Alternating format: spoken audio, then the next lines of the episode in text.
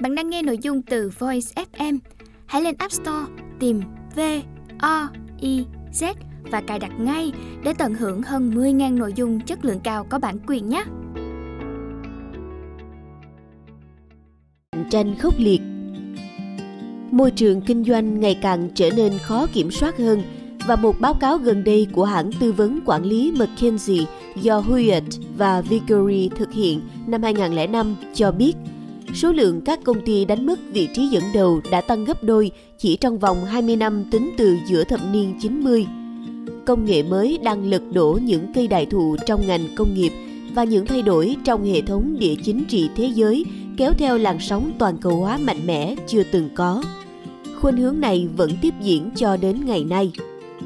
Sự kết hợp của công nghệ mới, sự hội nhập của các nền kinh tế có chi phí sản xuất thấp vào hệ thống cung cầu thế giới, khuynh hướng tự do hóa và tư hữu hóa cùng sự khai thác cơ sở hạ tầng thông tin liên lạc đã tác động đến tốc độ đổi mới và tái cấu trúc các ngành công nghiệp chủ yếu. Các công ty có vẻ như đang ở thế thượng phong, dễ bị tổn thương hơn cả, nhất là khi hiệu quả hoạt động của họ có dấu hiệu giảm sút.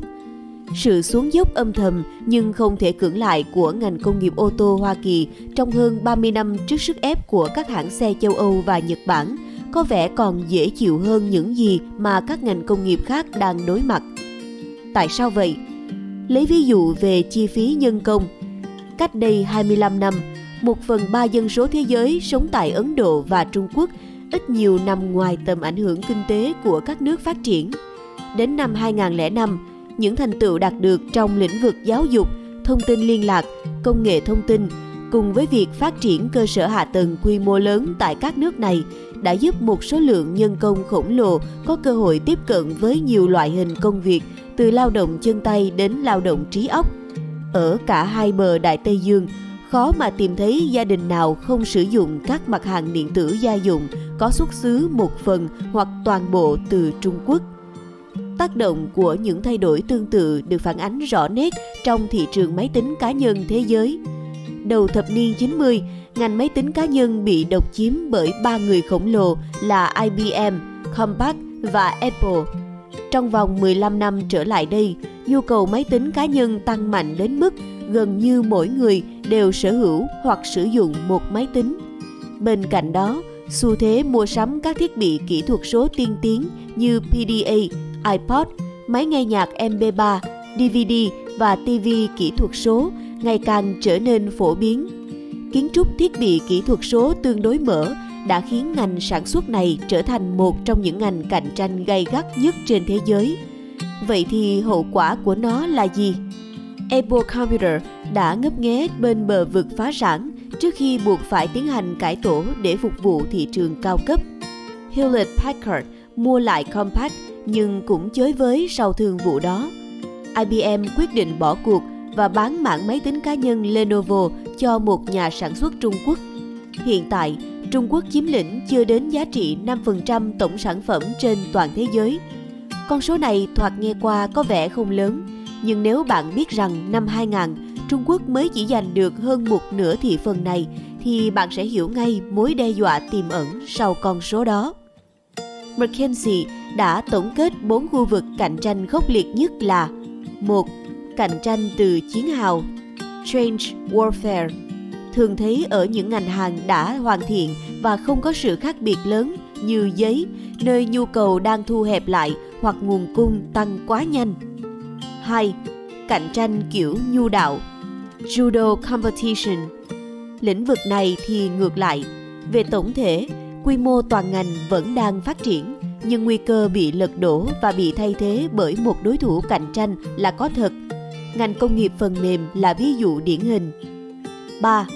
Cạnh tranh kinh hoàng White Knuckle Competition Tên gọi này do Jack Welch, cựu giám đốc điều hành hãng GE đặt. Đây là từ dùng để chỉ những ngành hàng đang thu hẹp lại và các công ty dẫn đầu có tỷ lệ khách hàng thay đổi nhà cung cấp cao như viễn thông, trong đó phương thức gọi điện thoại qua internet sự phát triển của điện thoại di động và sự lên ngôi của băng thông rộng đã biến đổi tận gốc nền tảng toàn ngành 4. Sự ổn định tương đối Có thể thấy ở những ngành hàng mà những thay đổi quan trọng trong nhu cầu và nguồn cung ứng ít có nguy cơ đe dọa hơn, ví dụ như ngành thực phẩm. Thời an nhàn đã hết. Thời an nhàn của marketing đã qua rồi. Không còn những tháng ngày thoải mái, dễ chịu khi sản phẩm được thiết kế và tung ra hàng loạt để phục vụ nhu cầu của số đông người tiêu dùng. Còn các nhà sản xuất có thể kết hợp những phương thức phân phối hàng loạt, bán hàng trực tiếp và quảng cáo đại chúng. Trước đây, công việc của marketing khá đơn giản. Nếu bạn là nhà marketing và có sản phẩm tốt, bạn chỉ cần giới thiệu rầm rộ là sẽ bán được hàng. Dù bạn có thể vừa làm vừa điều chỉnh đôi chút, nhưng chắc chắn bạn sẽ thành công. Tiếc thay, thị trường ngày nay đã thay đổi. Các giáo trình về marketing đáng tin cậy cách đây 5, 10 hay 15 năm còn là kim chỉ nam cho các công ty thì nay đang bám bụi bởi không còn ai muốn nhìn đến chúng. Hiện tại, sản phẩm chỉ đem lại một phần nhỏ lợi nhuận trong chuỗi giá trị và nếu chỉ có sự khác biệt về sản phẩm thôi thì bạn khó có thể tạo nên lợi thế cạnh tranh bền vững. Bạn cần có thêm một cái gì đó nằm ở vế dịch vụ, giải pháp của phương trình và người ta đang cố gắng tạo điểm nổi bật nào đó thông qua việc cung cấp dịch vụ và giải pháp. Vậy phải làm thế nào đây? Ngành công nghệ thông tin thời kỳ đầu chủ yếu sử dụng mô hình bán hàng mặt đối mặt và bán hàng trực tiếp.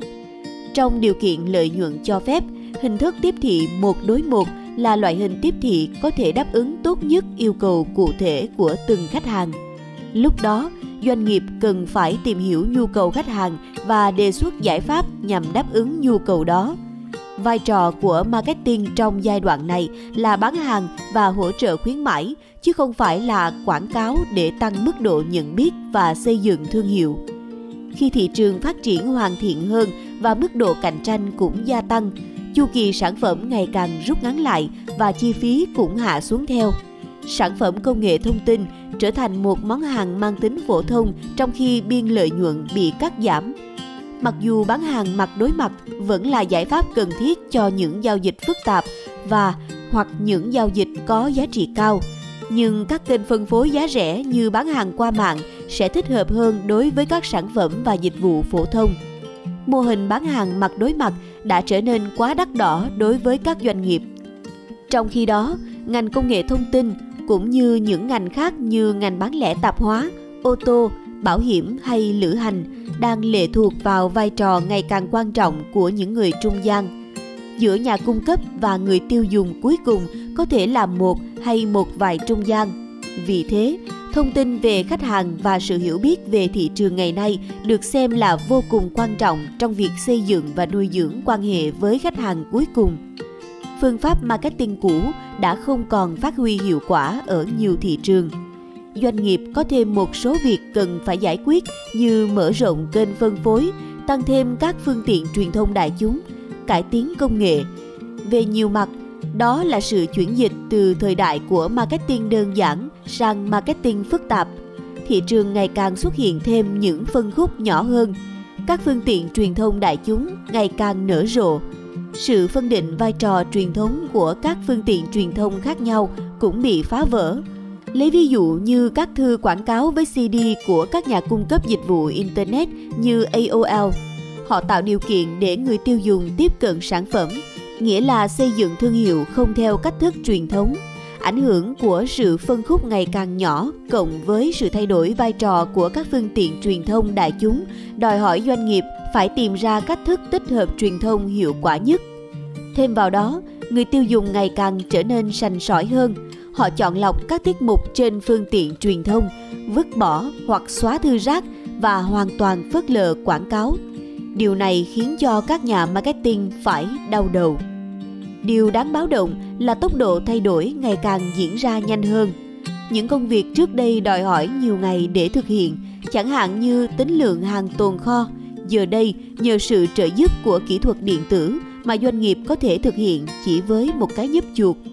Tình hình mới buộc các nhà marketing phản ứng nhanh nhạy với thị trường và họ đang sử dụng công nghệ mới để làm điều đó. Áp lực về tốc độ và tính hiệu quả buộc các nhà marketing phải xem xét những phương thức sáng tạo và hiệu quả hơn trong xây dựng quan hệ với khách hàng Nói chung, đây là một môi trường đầy thách thức và hội chứng của một cuộc khủng hoảng lặng lẽ hình thành trong khoảng 5 đến 10 năm qua, giờ đã trở nên rõ ràng với những biểu hiện như Thứ nhất, hoạt động truyền thông marketing bị tắc nghẽn. Hiện nay, trong thị trường truyền thông ngày càng được phân khúc nhỏ hơn, đang diễn ra quá nhiều hoạt động mà ngay cả các chương trình quảng bá tốn kém nhắm đúng đối tượng mục tiêu vẫn thất bại, không tạo được bước đột phá và không thể rút ngắn thời gian thu hồi vốn.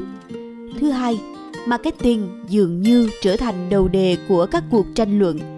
Marketing phải đấu tranh vì sự sống còn của mình và chứng minh rằng nó không phải là một bộ phận không tạo ra doanh thu và không cần thiết đối với doanh nghiệp. Thứ ba, các phòng ban trong doanh nghiệp đang chĩa súng vào nhau. Các phòng ban đổ lỗi cho nhau trong việc sụt giảm ngân sách khi không thể cắt giảm chi phí của mảng kinh doanh chủ đạo. Trong lúc khách hàng cho rằng bất cứ yếu tố nào liên quan đến doanh nghiệp cũng có thể là phương tiện truyền thông thì marketing và dịch vụ lại cãi nhau về tranh giành ngân sách. Thứ tư, quá nhiều nhà marketing cùng làm theo một cách hoàn toàn không có lợi cho sự thay đổi khi đa số các nhà marketing tập trung vào một phương pháp đã được thử nghiệm và kiểm chứng. Thứ năm, nhiều mối quan hệ nội bộ cũng như quan hệ giữa doanh nghiệp và đại lý marketing thường không theo tinh thần hợp tác. Khi doanh nghiệp và đại lý làm việc với nhau, họ thường không hợp tác ăn ý vì không bên nào có chiến lược, phương pháp định lượng rõ ràng và kết quả là không bên nào thực hiện đúng định hướng đề ra. Đo lường hiệu quả marketing Các công ty đang trở nên kém kiên nhẫn đối với công tác marketing.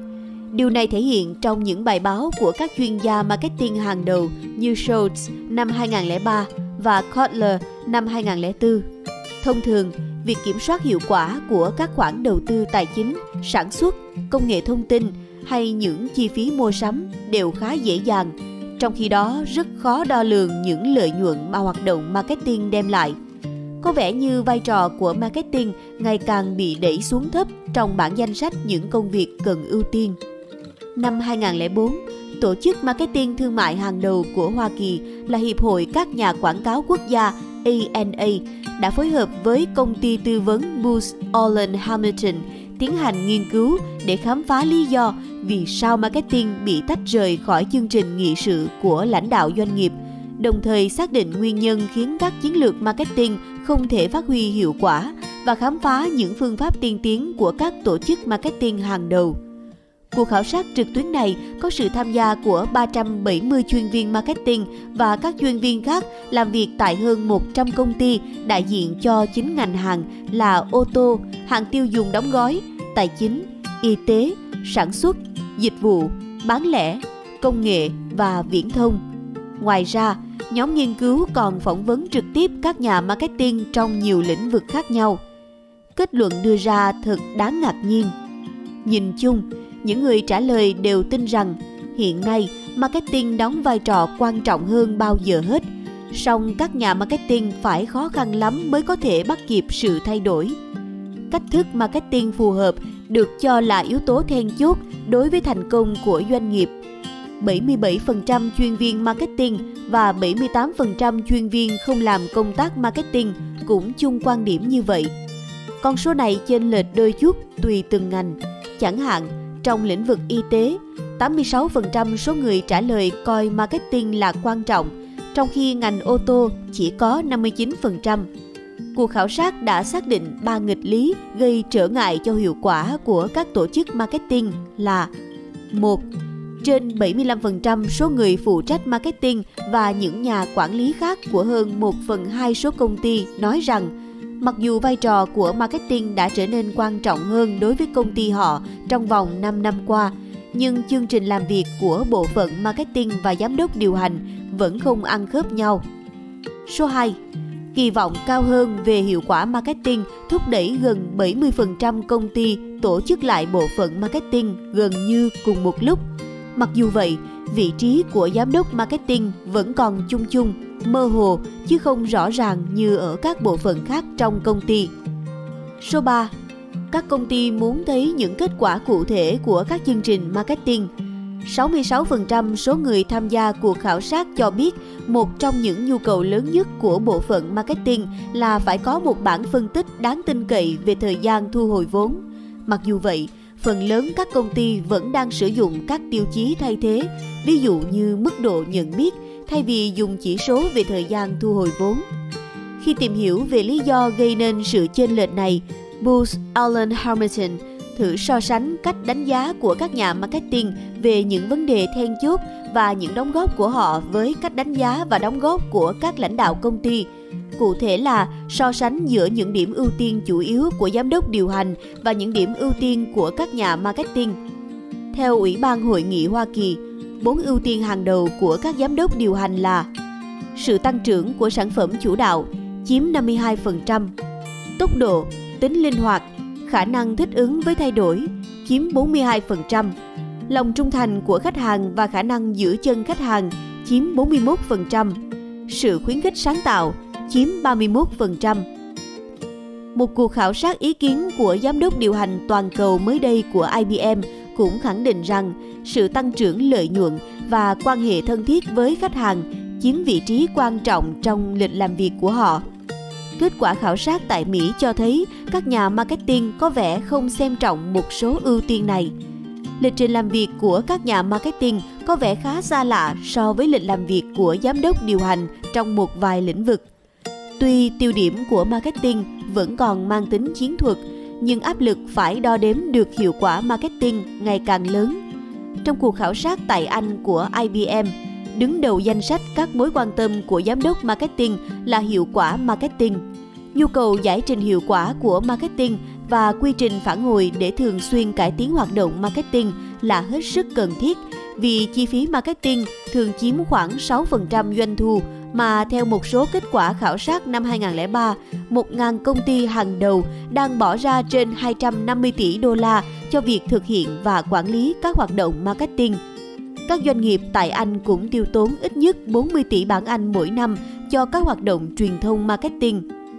Trong một cuộc khảo sát khác của IBM, các chuyên viên marketing cao cấp được yêu cầu đánh giá thách thức theo 3 cấp độ: mạnh, trung bình và yếu.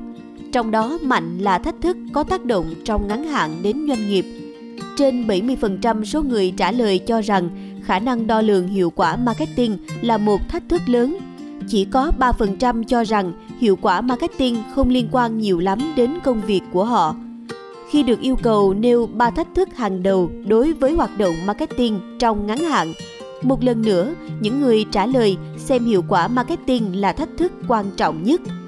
Gần 2 phần 3 số người trả lời cho rằng việc đo lường hiệu quả marketing là một trong ba thách thức hàng đầu. Trong đó, hơn 1 phần 2 người trả lời xem đó là điểm quan trọng nhất của bộ phận marketing – một số nghiên cứu và hội thảo chuyên môn về vai trò của marketing đối với hoạt động của doanh nghiệp cũng xác nhận điều này.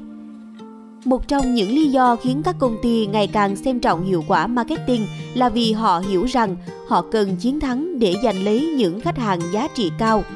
Nói cách khác, bạn cần phải tập trung vào 10 đến 20% khách hàng có thể giúp bạn làm nên sự khác biệt mà yếu tố làm nên sự khác biệt giữa người dẫn đầu thị trường, người thứ hai và người thứ ba thường xuất phát từ thị phần do một nhóm nhỏ các khách hàng giá trị cao mang lại. Đo lường hiệu quả marketing không phải là việc dễ dàng. Vấn đề là hoạt động marketing sẽ phản ánh thời gian thu hồi vốn như thế nào nếu chỉ dựa trên một số tính toán chi phí, lợi nhuận, điều có thể chấp nhận được ở các bộ phận chức năng khác trong doanh nghiệp ảnh hưởng của marketing rất khó đong đếm, nhất là những tác động dài hạn. Chi phí sẽ thể hiện ngay, nhưng các lợi ích tức thì do marketing mang lại thường không rõ nét. Thêm vào đó, định nghĩa về các phép đo lường và đối tượng đo lường trong hoạt động marketing có thể làm vấn đề trở nên phức tạp hơn. Liệu một phép đo có thể bao quát hết mọi hoạt động marketing không? Nó đã tính đến tất cả các điểm tiếp xúc khách hàng chưa? Trên thực tế, việc đo lường hiệu quả marketing không chỉ dừng lại ở hiệu suất hoạt động của doanh nghiệp. Trong 10 năm qua, rất ít cải tiến về các chỉ tiêu marketing được ghi nhận. Nếu trong lĩnh vực tài chính, cả hai yếu tố hoàn vốn và đầu tư đều được quy thành các con số cụ thể thì trong marketing, các yếu tố định lượng như chi phí trên mỗi đơn vị sản lượng tăng thêm phải cân đối với các yếu tố định tính như mức độ nhận biết về sản phẩm cả trong ngắn hạn lẫn dài hạn. Các ngành chủ yếu dựa trên mối quan hệ khách hàng với các sản phẩm riêng biệt như dịch vụ tài chính và ô tô có khuynh hướng sử dụng hình thức đo lường mức độ nhận biết về doanh nghiệp và hình ảnh doanh nghiệp. Còn các ngành ít tiếp xúc với khách hàng như thực phẩm và bán lẻ nơi marketing chỉ tạo sự khác biệt giữa các sản phẩm phổ thông lại phụ thuộc nhiều hơn vào thị phần, tốc độ tăng trưởng và lợi nhuận. Mặc dù các hình thức đo lường này đều có cơ sở vững chắc, nhưng thật khó giải thích và thuyết phục các nhà quản lý không có quá trình làm việc lâu dài trong nghề marketing. Nhiều công ty chỉ lấy một chỉ tiêu chính, chẳng hạn như tỷ lệ khách hàng thay đổi nhà cung cấp trong lĩnh vực điện thoại di động và xem đó là tiêu chí marketing Điều sẽ được công bố trong bản báo cáo thường niên của họ. IBM đã phối hợp với Ogilvy One để thiết kế một khung marketing hiệu quả với tên gọi Ma trận hiệu quả trong hoạt động marketing. Theo mô hình này, hiệu quả marketing được đánh giá dựa trên 3 tiêu chí là định hướng, liên tục và theo dõi. Định hướng là đảm bảo sao cho chiến lược marketing luôn bám sát mô hình kinh doanh Ví dụ, xác định các khoản chi theo từng thời điểm, chiến lược kênh phân phối, chiến lược truyền thông, xây dựng và duy trì thương hiệu. Tính kém hiệu quả của một chiến lược marketing hoặc marketing hỗn hợp thường bộc lộ từ giai đoạn định hướng chiến lược kinh doanh. Có thể nói, chiến lược là điểm khởi đầu cơ bản của quy trình hoạch định thị trường. Liên tục là đảm bảo rằng khi đã được đặt vào đúng chỗ thì mọi thứ đều phải hoạt động trơn tru, liên hoàn, nhất quán và hiệu quả.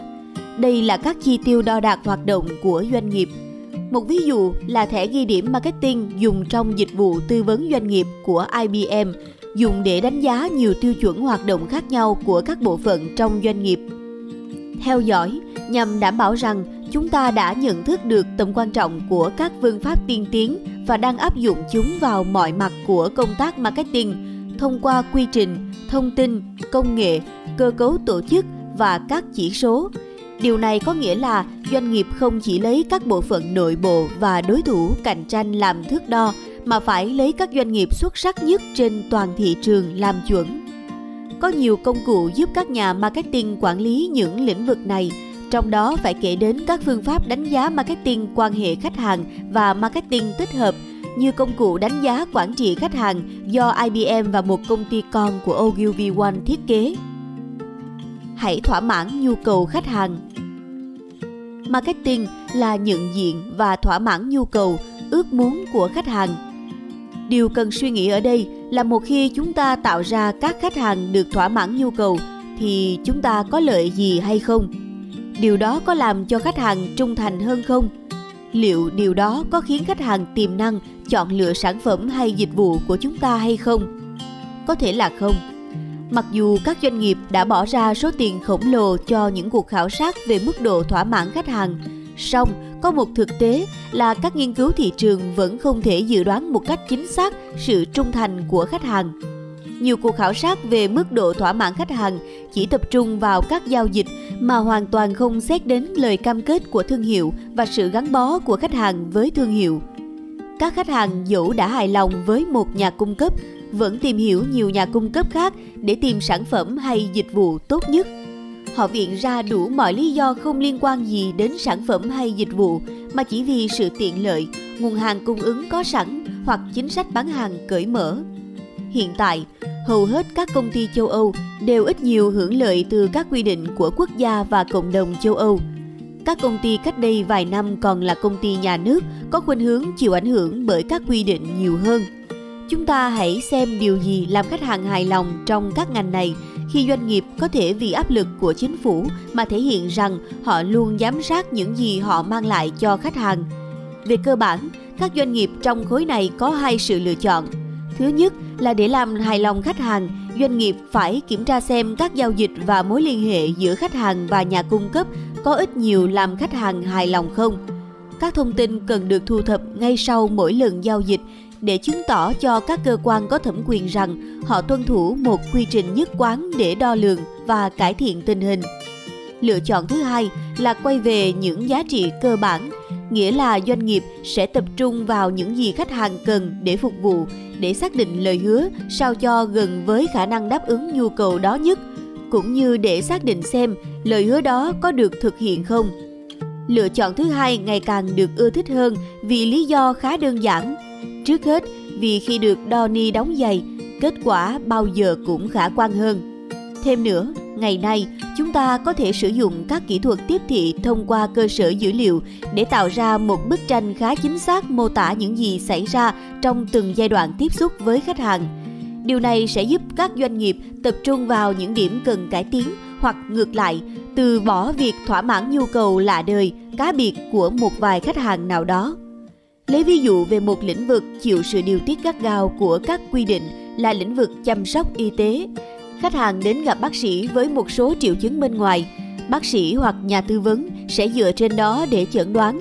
Tiếp theo, bác sĩ hoặc nhà tư vấn đôi khi cùng với bệnh nhân sẽ chọn lựa cách điều trị thích hợp. Cuối cùng là được điều trị mà kết quả có thể là tốt, cũng có thể là không. Nếu những dữ liệu này được ghi lại đầy đủ chúng ta có thể nói liệu trình chẩn đoán và điều trị bệnh có kết quả đối với bệnh nhân hay không.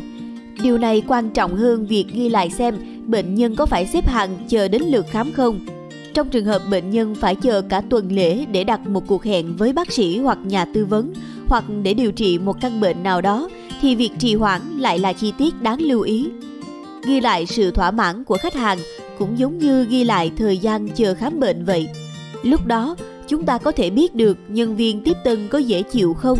Bác sĩ có làm bệnh nhân cảm thấy bớt lo âu trong quá trình chẩn đoán bệnh không? Bất kể bệnh có thuyên giảm hay không? Điều này có thể gây ngộ nhận. Nếu bạn cứ lẳng lặng làm việc mà không giải thích gì với bệnh nhân, có thể bạn sẽ bị xem là bác sĩ hạng xoan. ngược lại, nếu bạn khéo léo trong giao tiếp với khách hàng nhờ sử dụng các kỹ năng đối thoại sắc sảo bệnh nhân sẽ đánh giá bạn rất cao và bạn có thể tiếp tục kinh doanh một thời gian trước khi bệnh nhân phát hiện ra rằng một số ca điều trị của bạn không đem lại kết quả như đã hứa. Hoặc nói đơn giản hơn thì bạn là một bác sĩ chuyên nuôi bệnh. Một yếu tố đặc biệt tồi tệ trong việc thỏa mãn khách hàng là nó có thể lái các nguồn lực và cả công tác quản trị ra khỏi mục đích ban đầu của nhà cung cấp. Thậm chí còn khiến doanh nghiệp không biết mục tiêu có đạt được hay không trong ngành dịch vụ mục tiêu đó là làm cho bệnh nhân cảm thấy khỏe khoắn hơn là đào tạo một sinh viên hoặc đem lại những khoản lợi nhuận cao từ tiền đầu tư trong ngành ô tô ở góc độ nhà sản xuất mục tiêu đó là làm ra một chiếc xe hơi an toàn ít tốn chi phí bảo trì bảo dưỡng và giúp cho việc di chuyển từ điểm A đến điểm B được thực hiện an toàn, đúng giờ. Ở góc độ dịch vụ, mục tiêu là giúp khách hàng thu hồi chiếc xe hư hỏng trong các vụ va chạm một cách nhanh chóng và an toàn, đồng thời cung cấp một chiếc xe thay thế thích hợp để khách hàng sử dụng trong thời gian chờ sửa chữa. Có những ngành nghề mà yếu tố đo lường sự hài lòng của khách hàng là một phần trong dịch vụ chủ yếu, chẳng hạn như tính chính xác về giờ giấc của xe lửa và máy bay. Ở đây, khách hàng thường cho rằng việc khởi hành đúng giờ không quan trọng bằng việc đến nơi đúng giờ.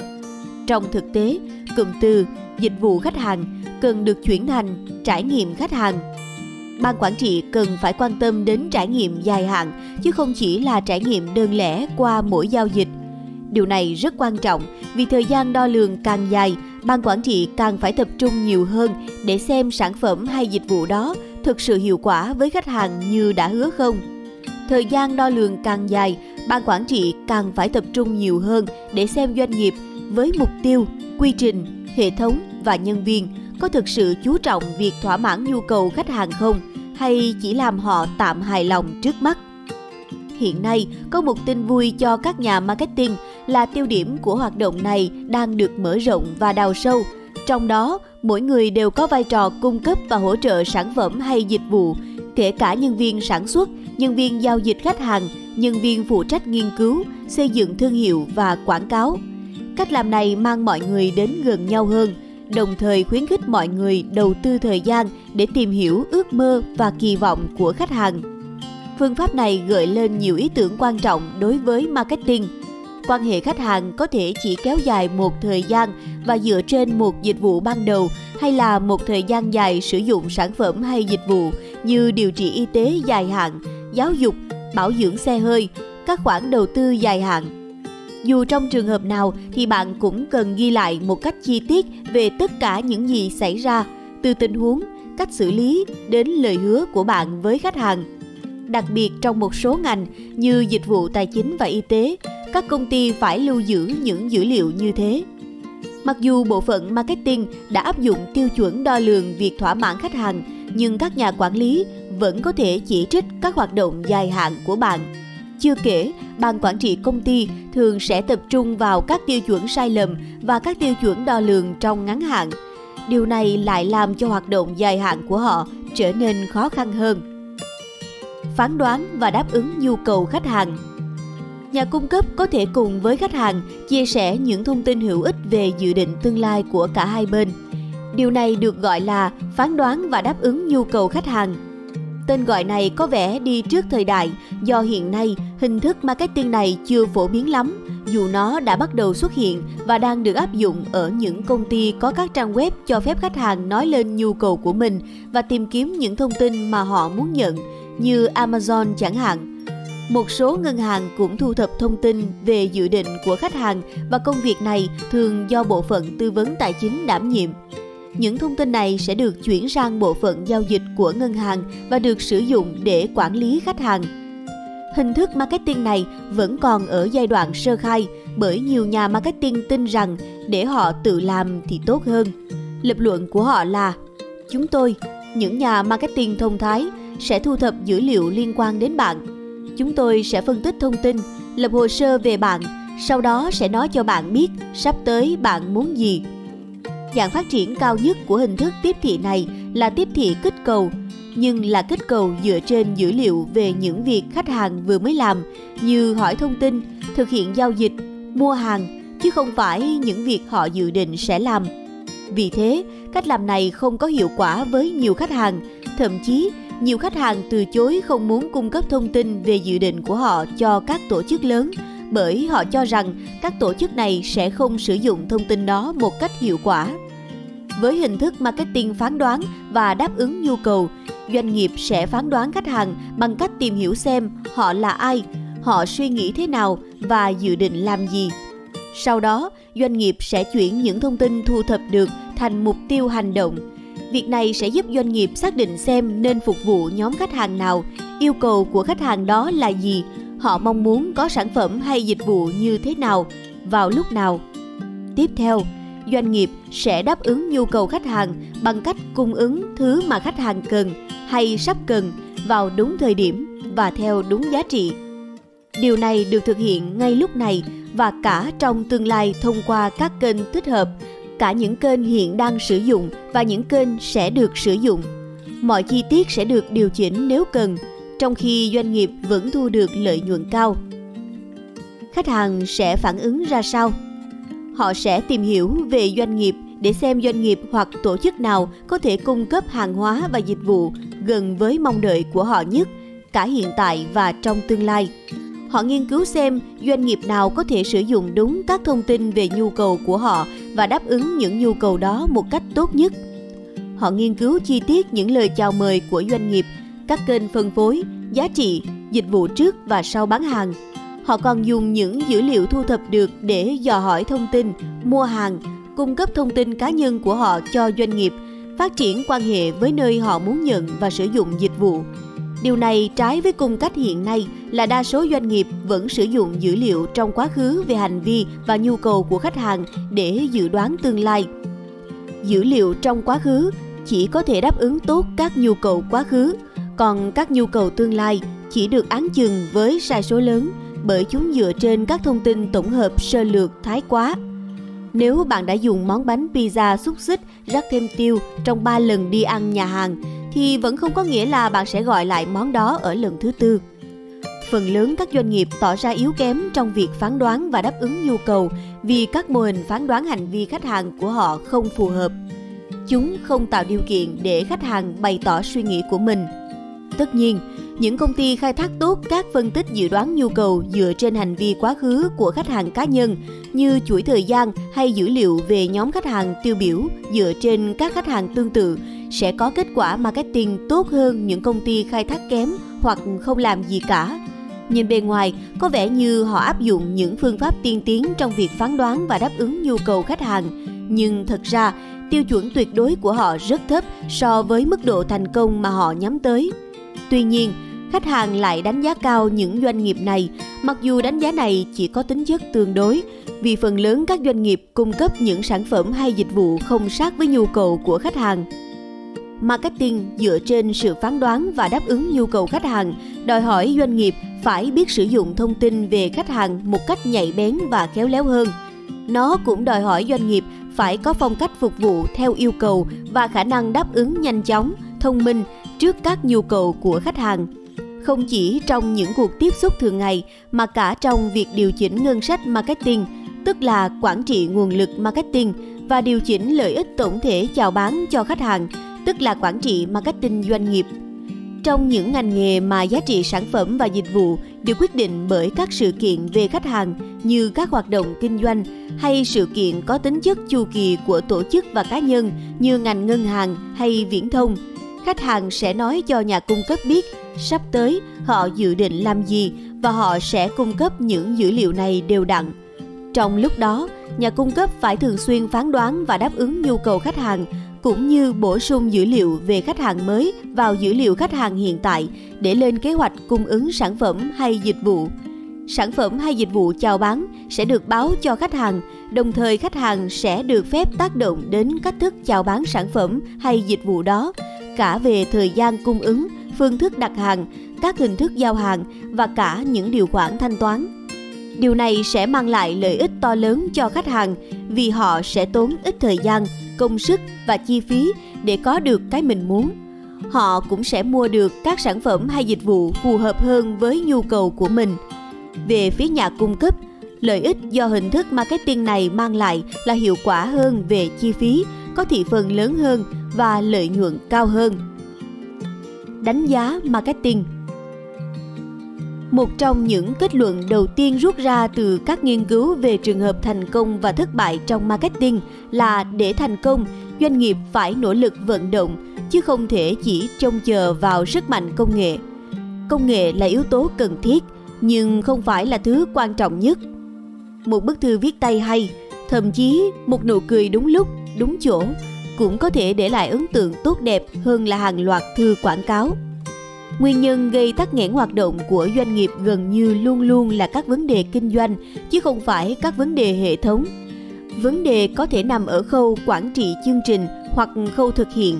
Mặc dù chiến lược là đúng, nhưng việc khai thác tốt năng lực và thời gian của các bộ phận khác nhau nhằm đạt kết quả mong muốn lại rất khó khăn.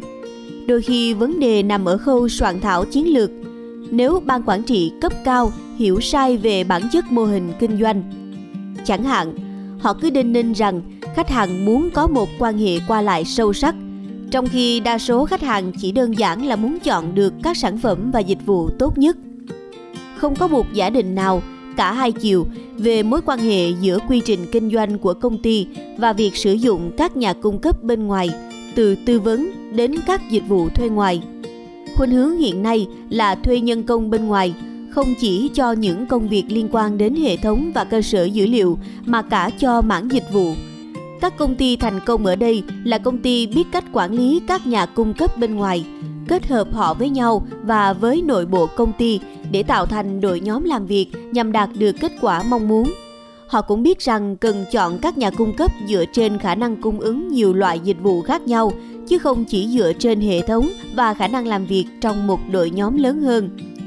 Các công ty thành công cũng phá vỡ một trong những phương thức cổ hủ nhất tách biệt giữa nghiên cứu thị trường với quản trị cơ sở dữ liệu khách hàng.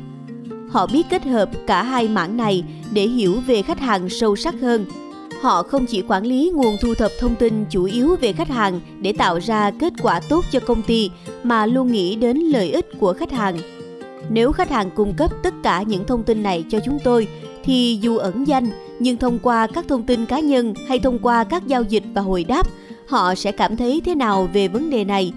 Các thông tin này sẽ được sử dụng như thế nào? Họ có cho phép chúng ta sử dụng thông tin đó không? Họ có nhận thấy lợi ích gì không? Các thông tin này được kết nối chặt chẽ nhờ các kênh phân phối và phương tiện truyền thông mà công ty sử dụng. Sau khi đã tính đến hiệu quả và với sự cho phép của khách hàng. Các nhà quản trị cấp cao cũng phá vỡ những quy định truyền thống về việc nên sử dụng kênh nào hay phương tiện truyền thông nào cho mỗi công việc cụ thể và xem tất cả các kênh và phương tiện truyền thông đó như những phương cách quản lý doanh nghiệp trong hoạt động giao tiếp với khách hàng và ngược lại. Chiến lược đa kênh sẽ thay đổi khi tính chất các kênh thay đổi và việc hoạch định truyền thông sử dụng các phương tiện truyền thông trung lập hình thành. Nếu làm đúng cách, bộ phận marketing sẽ không làm cho người khác cảm thấy khó chịu và ít có nguy cơ trở thành bia đỡ đạn của nhiều nhóm khách hàng và đôi khi còn là chính phủ. Ở các công ty được lãnh đạo tốt, công tác marketing thường được hiểu theo nghĩa rộng nhất, tức là một trách nhiệm lớn được cả ban quản trị cấp cao chia sẻ. Trách nhiệm này dựa trên các ý tưởng marketing chung rõ ràng, không chỉ là chức năng marketing, dẫn dắt tất cả các khía cạnh của marketing từ xây dựng thương hiệu, tiếp thị trực tiếp đến xây dựng quan hệ khách hàng, bán hàng hay tiếp thị tới nhà phân phối. Tất cả gắn bó mật thiết với nhau để cùng tạo nên thu nhập cho công ty, phát triển đúng sản phẩm cho khách hàng, giữ chân và thu hút thêm các khách hàng tiềm năng, đồng thời chứng tỏ giá trị của marketing với hội đồng quản trị, khách hàng và các thành phần liên quan khác. Định hướng marketing theo lịch làm việc của công ty. Trong loạt bài viết công bố năm 2004, Hyde, Landry và Tipping, ba chuyên gia về marketing thuộc hãng tư vấn chiến lược và công nghệ Booz Allen Hamilton đã đề xuất 5 bước để tiến hành cách mạng marketing như sau. Bước 1.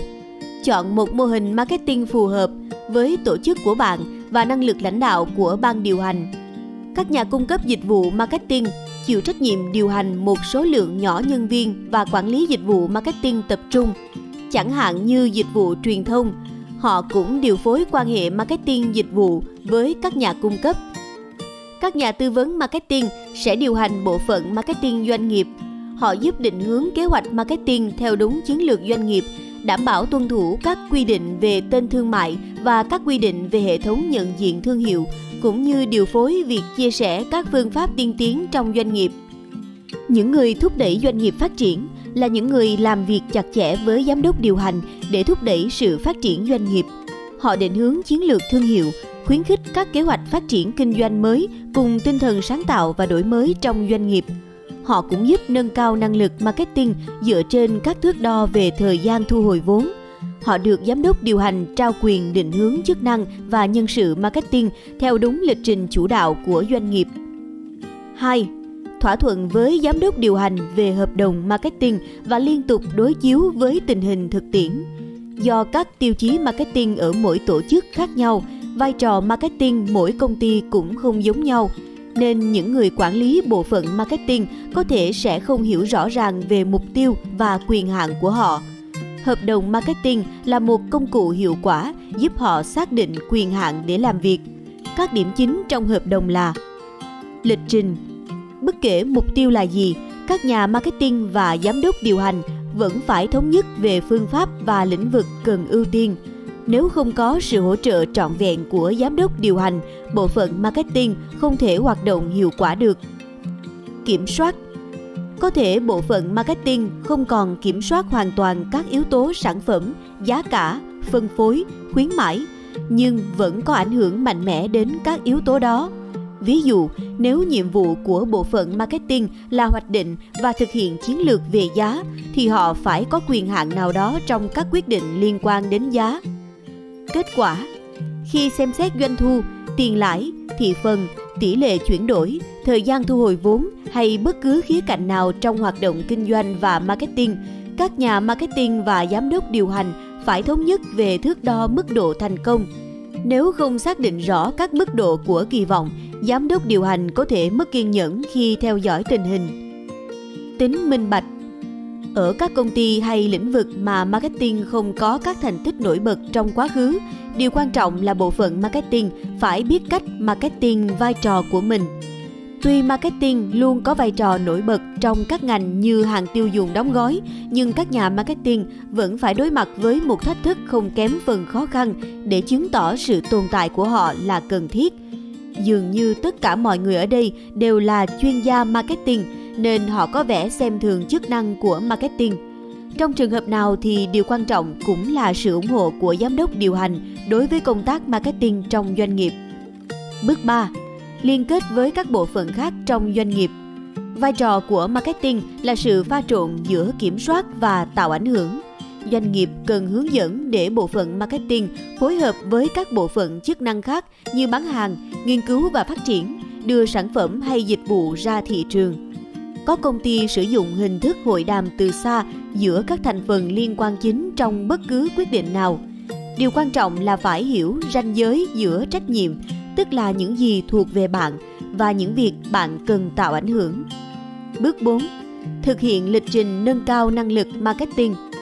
Marketing đang bị chất vấn về nhiều mặt, đặc biệt là vấn đề phát triển năng lực marketing – Điều quan trọng là marketing phải đưa ra được cơ sở và mốc thời gian thu hồi vốn một cách chính xác.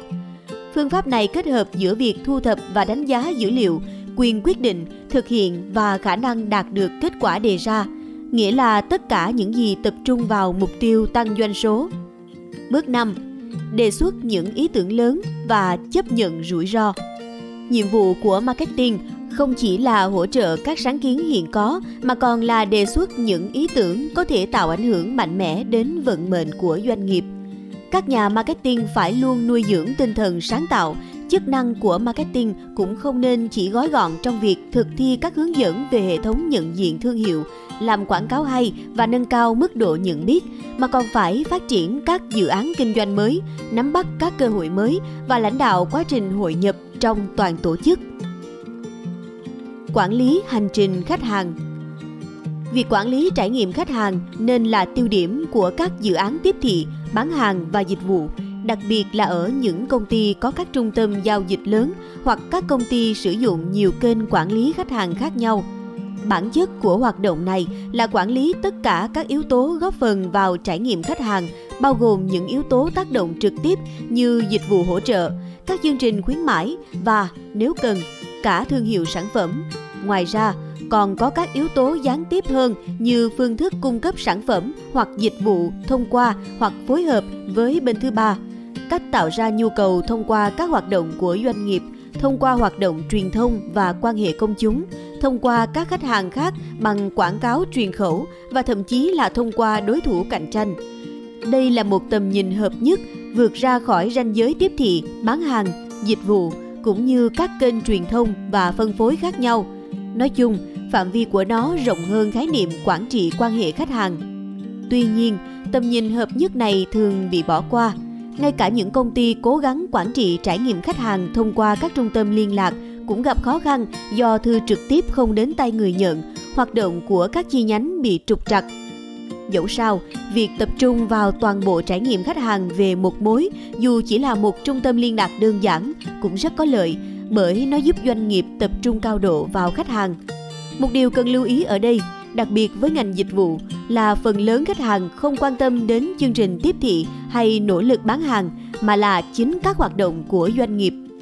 Ví dụ, nếu bạn là khách hàng của một ngân hàng, một công ty điện thoại di động hay một hãng hàng không, bạn sẽ dành phần lớn sự chú ý cho các hoạt động của công ty. Khi gọi điện thoại di động, điều bạn quan tâm là cuộc gọi có thực hiện được không, đường truyền có tốt không, cuộc gọi có bị ngắt quãng giữa chừng không, cuộc gọi đó có được đền bù bằng cách trừ tiền trên hóa đơn không. Khi bạn đến ngân hàng, bạn có phải xếp hàng không? Bạn chờ đợi trong bao lâu? Bạn có phải điền vào một mẫu đơn phức tạp không? Việc thanh toán có diễn ra đúng thời hạn không? Còn nếu bạn đi máy bay, bạn muốn biết giá vé thế nào, vé có được giao đúng hạn không, việc đặt vé qua mạng có thực hiện được không, có phòng chờ ở sân bay không, máy bay có cất cánh và hạ cánh đúng giờ không, phi hành đoàn có kinh nghiệm không, thức ăn thì sao? Nghĩa là một ngàn lẻ một vấn đề liên quan đến công ty nơi bạn sẽ đến mua sắm hay sử dụng dịch vụ. Các công ty hàng đầu thường xuyên sử dụng dữ liệu về ít nhất một trong những khía cạnh của trải nghiệm khách hàng để quản lý khách hàng tỷ lệ không nhận cuộc gọi là dấu hiệu báo trước sự mất lòng tin nơi khách hàng và yếu tố đó được các công ty sử dụng một cách hệ thống. Nghĩa là thông tin đó được sao chép vào một kho dữ liệu và sẽ được đào sâu phân tích cùng với các thông tin khác. Qua đó nhận diện sớm những khách hàng đáng giá có thể sắp sửa rời bỏ công ty. Những trải nghiệm này chỉ là phần nhỏ của một trải nghiệm rộng hơn là hành trình khách hàng. Vấn đề quan trọng ở đây chính là thời gian. Một hành trình là một lát cắt thời gian thông qua trải nghiệm khách hàng. Trải nghiệm là một chuỗi các sự kiện và rất nhiều chuỗi sự kiện hoặc hành trình có mối liên hệ mật thiết với nhau. Trải nghiệm ngắn nhất diễn ra khi khách hàng vào một trang web, gọi điện hỏi thông tin hay chỉ là động tác mở ra và đọc bức thư chào hàng mà bạn gửi qua bưu điện. Đây là một phần của chuỗi sự kiện dài hơn như mua sản phẩm hay dịch vụ và bản thân việc mua sản phẩm hay dịch vụ lại là một phần trong hành trình sử dụng sản phẩm. Có thể các hành trình có độ dài thời gian bằng thời hạn của hợp đồng, ví dụ như trải nghiệm thực tế về một công ty điện thoại di động hay công ty bảo hiểm xe hơi trong thời gian hợp đồng có hiệu lực cũng có thể các hành trình có thời gian kéo dài, thậm chí đến suốt đời, ví dụ như hành trình của khách hàng với các công ty bảo hiểm nhân thọ, ngân hàng và các nhà bán lẻ mà khách hàng có khuynh hướng trung thành trong một khoảng thời gian dài. Một trong những hành trình dài nhất là hành trình về một chủng loại sản phẩm. Nó diễn ra trong suốt thời gian khách hàng sử dụng chủng loại sản phẩm đó. Hành trình càng dài, cảm nhận của khách hàng về hành trình đó càng gần với cảm nhận của họ về thương hiệu nhiều khách hàng biết rằng đó là hai khái niệm riêng biệt, nhưng nhiều khách hàng đánh đồng cả hai thứ và một khi không hài lòng về trải nghiệm mua sắm, họ lập tức chuyển sang một nhà cung cấp khác. Lấy ví dụ về một khách hàng bay thường xuyên trong nhiều năm liền, rồi sau đó vắng mặt trong một thời gian dài. Hãng hàng không liền hạ họ xuống bậc thấp nhất trong hạng mức ưu đãi dành cho khách hàng bay thường xuyên. Vậy lời than phiền là gì? Là anh không nhớ trước đây tôi ở hạng vàng à? Câu trả lời thường gặp nhất là không. Thông tin này không có trong hệ thống giao dịch khách hàng trực tiếp của các hãng hàng không, dù vẫn có trong cơ sở dữ liệu và sự tương tác với khách hàng ở đây được ước định theo kiểu máy móc dựa trên thông tin về chuyến đi hiện tại chứ không phải là một hành trình suốt đời. Quản trị hành trình khách hàng một cách hệ thống là khát vọng đòi hỏi nỗ lực và quá trình tích hợp dữ liệu lớn thông qua các hoạt động khác nhau như nghiệp vụ, tiếp thị, bán hàng và dịch vụ. Tuy không phải lúc nào cũng cần cố gắng nhiều như vậy, nhưng đây là việc nên làm vì nó có thể tạo ra lợi thế cạnh tranh và giúp bạn trở nên khác biệt so với các đối thủ khác. Thông thường, những nghiên cứu thị trường sẽ cho bạn biết điều này có đáng làm hay không hay các khách hàng tốt nhất của bạn có tưởng thưởng bạn về việc đó bằng cách ở lại với bạn lâu hơn hoặc mua sắm nhiều hơn không? Sự khởi đầu của cách mạng marketing Có thể nói, hiện nay marketing không hề khỏe mạnh mà đang ốm nặng, hay ít nhất thì cơ thể đó đang bộc lộ những triệu chứng của bệnh tật. Các nhà marketing biết rằng có điều gì đó không ổn, nhưng không biết dùng thứ thuốc nào để chữa trị các công ty cũng cảm nhận được sự đau đớn bên trong cơ thể và ý thức rằng họ cần ra tay sớm nhưng lại không rõ phát đồ điều trị sẽ phải như thế nào.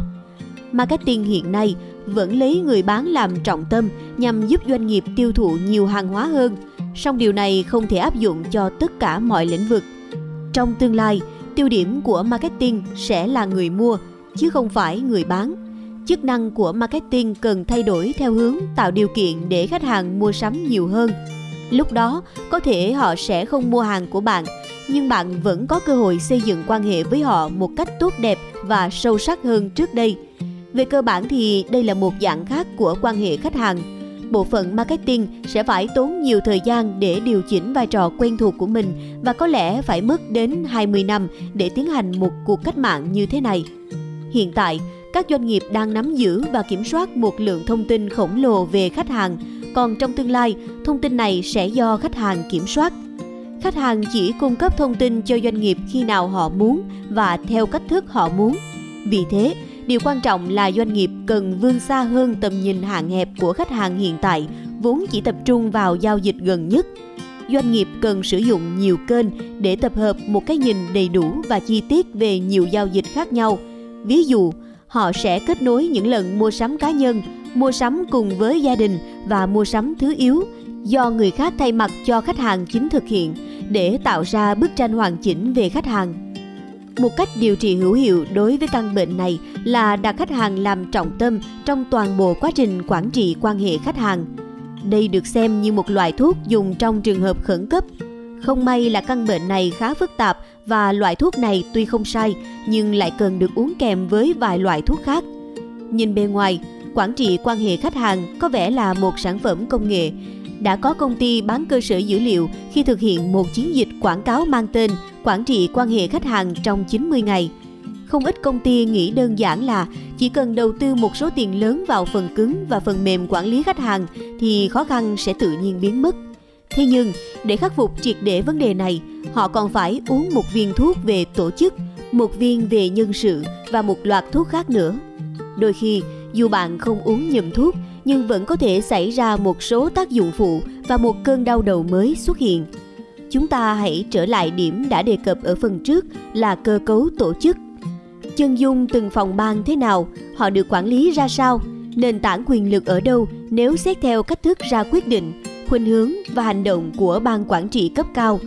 Việc thay đổi một phần trong cấu trúc đó không chỉ dẫn đến việc thay đổi những bộ phận khác mà còn có thể gây ra sự mất cân đối. Bạn đừng nghĩ rằng làm cách mạng marketing là chỉ cần tô điểm qua loa bên ngoài hoặc dùng giải pháp dơ cao đánh khẽ. Mặc dù phương pháp quản trị quan hệ khách hàng của bạn không có gì sai, song cũng như y học, ngay cả một đội ngũ chuyên gia kế ghép tài giỏi nhất thế giới cũng không thể giúp gì cho bệnh nhân nếu bộ phận kế ghép bị cơ thể đào thải. Các giải pháp tiên tiến nhất có thể áp dụng hiệu quả ở 4 cấp độ. Cấp độ thứ nhất, xác định mục tiêu. Các mục tiêu kinh doanh rõ ràng dựa trên tinh thần chủ đạo của thương hiệu sẽ thúc đẩy những ý tưởng truyền thông phong phú. Hầu hết các điểm tiếp xúc đều có thể đạt được một loạt mục tiêu như hình thành ý tưởng, xây dựng quan hệ, kích hoạt bán hàng, dịch vụ hỗ trợ, trải nghiệm về sản phẩm. Điều này đòi hỏi doanh nghiệp phải sát cánh bên bộ phận marketing để điều chỉnh mục tiêu, cụ thể là mục tiêu về sản lượng và các thước đo trong mối quan hệ với khách hàng. Cấp độ thứ hai, nhận thức và sử dụng các điểm tiếp xúc. Ý tưởng truyền thông khách quan sẽ giúp các điểm tiếp xúc trở nên tích cực hơn. Các nhà marketing cần đối chiếu những điểm tiếp xúc này với tất cả các mục tiêu, đồng thời xem xét marketing trong bối cảnh trải nghiệm khách hàng rộng hơn. Cấp độ thứ ba, đánh giá và thực thi giải pháp truyền thông. Ý tưởng truyền thông phong phú sẽ sản sinh ra các giải pháp sáng tạo. Mức độ cộng tác cao hơn sẽ giúp công việc được tiến hành nhanh chóng và hiệu quả hơn. Các bộ phận theo dõi trải nghiệm khách hàng như tiếp thị, trung tâm giao dịch qua điện thoại đều phải tham gia vào quá trình này. Các chương trình truyền thông marketing đột phá luôn biết kết hợp quy trình thực hiện với các phương tiện truyền thông theo một cách thức mới. Cấp độ thứ tư học hỏi từ việc thu thập và sử dụng dữ liệu. Một cơ cấu lập kế hoạch và đánh giá tổng thể cho tất cả các điểm tiếp xúc, các bộ phận và phương tiện truyền thông sẽ giúp doanh nghiệp chia sẻ kiến thức và thông tin. Muốn đạt hiệu quả cao hơn, marketing cần hiểu đúng về đối tượng của từng bộ phận trong doanh nghiệp. Chỉ khi tập trung vào các yếu tố trên, doanh nghiệp mới tạo ra được các sản phẩm và dịch vụ sát với nhu cầu khách hàng. Theo nghiên cứu của epiphany hãng tư vấn hàng đầu trong lĩnh vực quản trị quan hệ khách hàng, thì các công ty vẫn chưa thành công lắm trong việc lôi kéo và thuyết phục khách hàng. 3% là tỷ lệ khách hàng giao dịch và mua sắm thường xuyên dưới tác động của chương trình marketing do doanh nghiệp chủ động tiến hành. Đây là tiêu chuẩn chung cho mọi ngành. 20% cho các giao dịch liên quan đến các sự kiện. 40% là tỷ lệ giao dịch do khách hàng chủ động tiến hành. Chúng tôi dự đoán rằng các chỉ tiêu này có thể lên đến 100% nếu khách hàng nói cho bạn biết họ muốn gì hoặc sẽ muốn gì và bạn thực hiện theo ý muốn của họ. Nghĩa là nếu bạn khéo léo hơn trong việc quản lý khách hàng thì thành quả mà bạn thu được sẽ rất đáng kể. Hết chương 2 Bạn đang nghe nội dung từ Voice FM.